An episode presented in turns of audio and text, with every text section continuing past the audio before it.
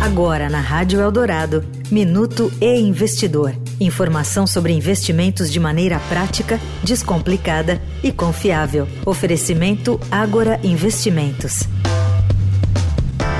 Uma resolução da Associação Brasileira das Entidades dos Mercados Financeiros de Capitais, a Ambima, determinou que a partir de janeiro de 2023, bancos e corretoras disponibilizem para os clientes os valores de referência dos títulos públicos e privados que possuem.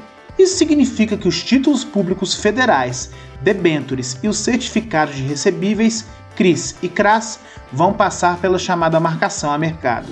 Quem compra um título e leva até o vencimento recebe e vai continuar recebendo a rentabilidade contratada. Se decidir sair antes, fica sujeito à marcação a mercado, que decidirá quanto vale aquele ativo naquele dia, conforme o momento.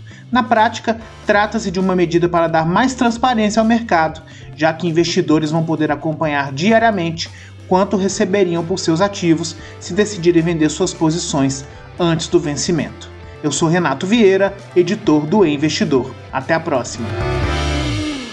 Você ouviu o Minuto e Investidor. Informação confiável para investir bem. Oferecimento Agora Investimentos.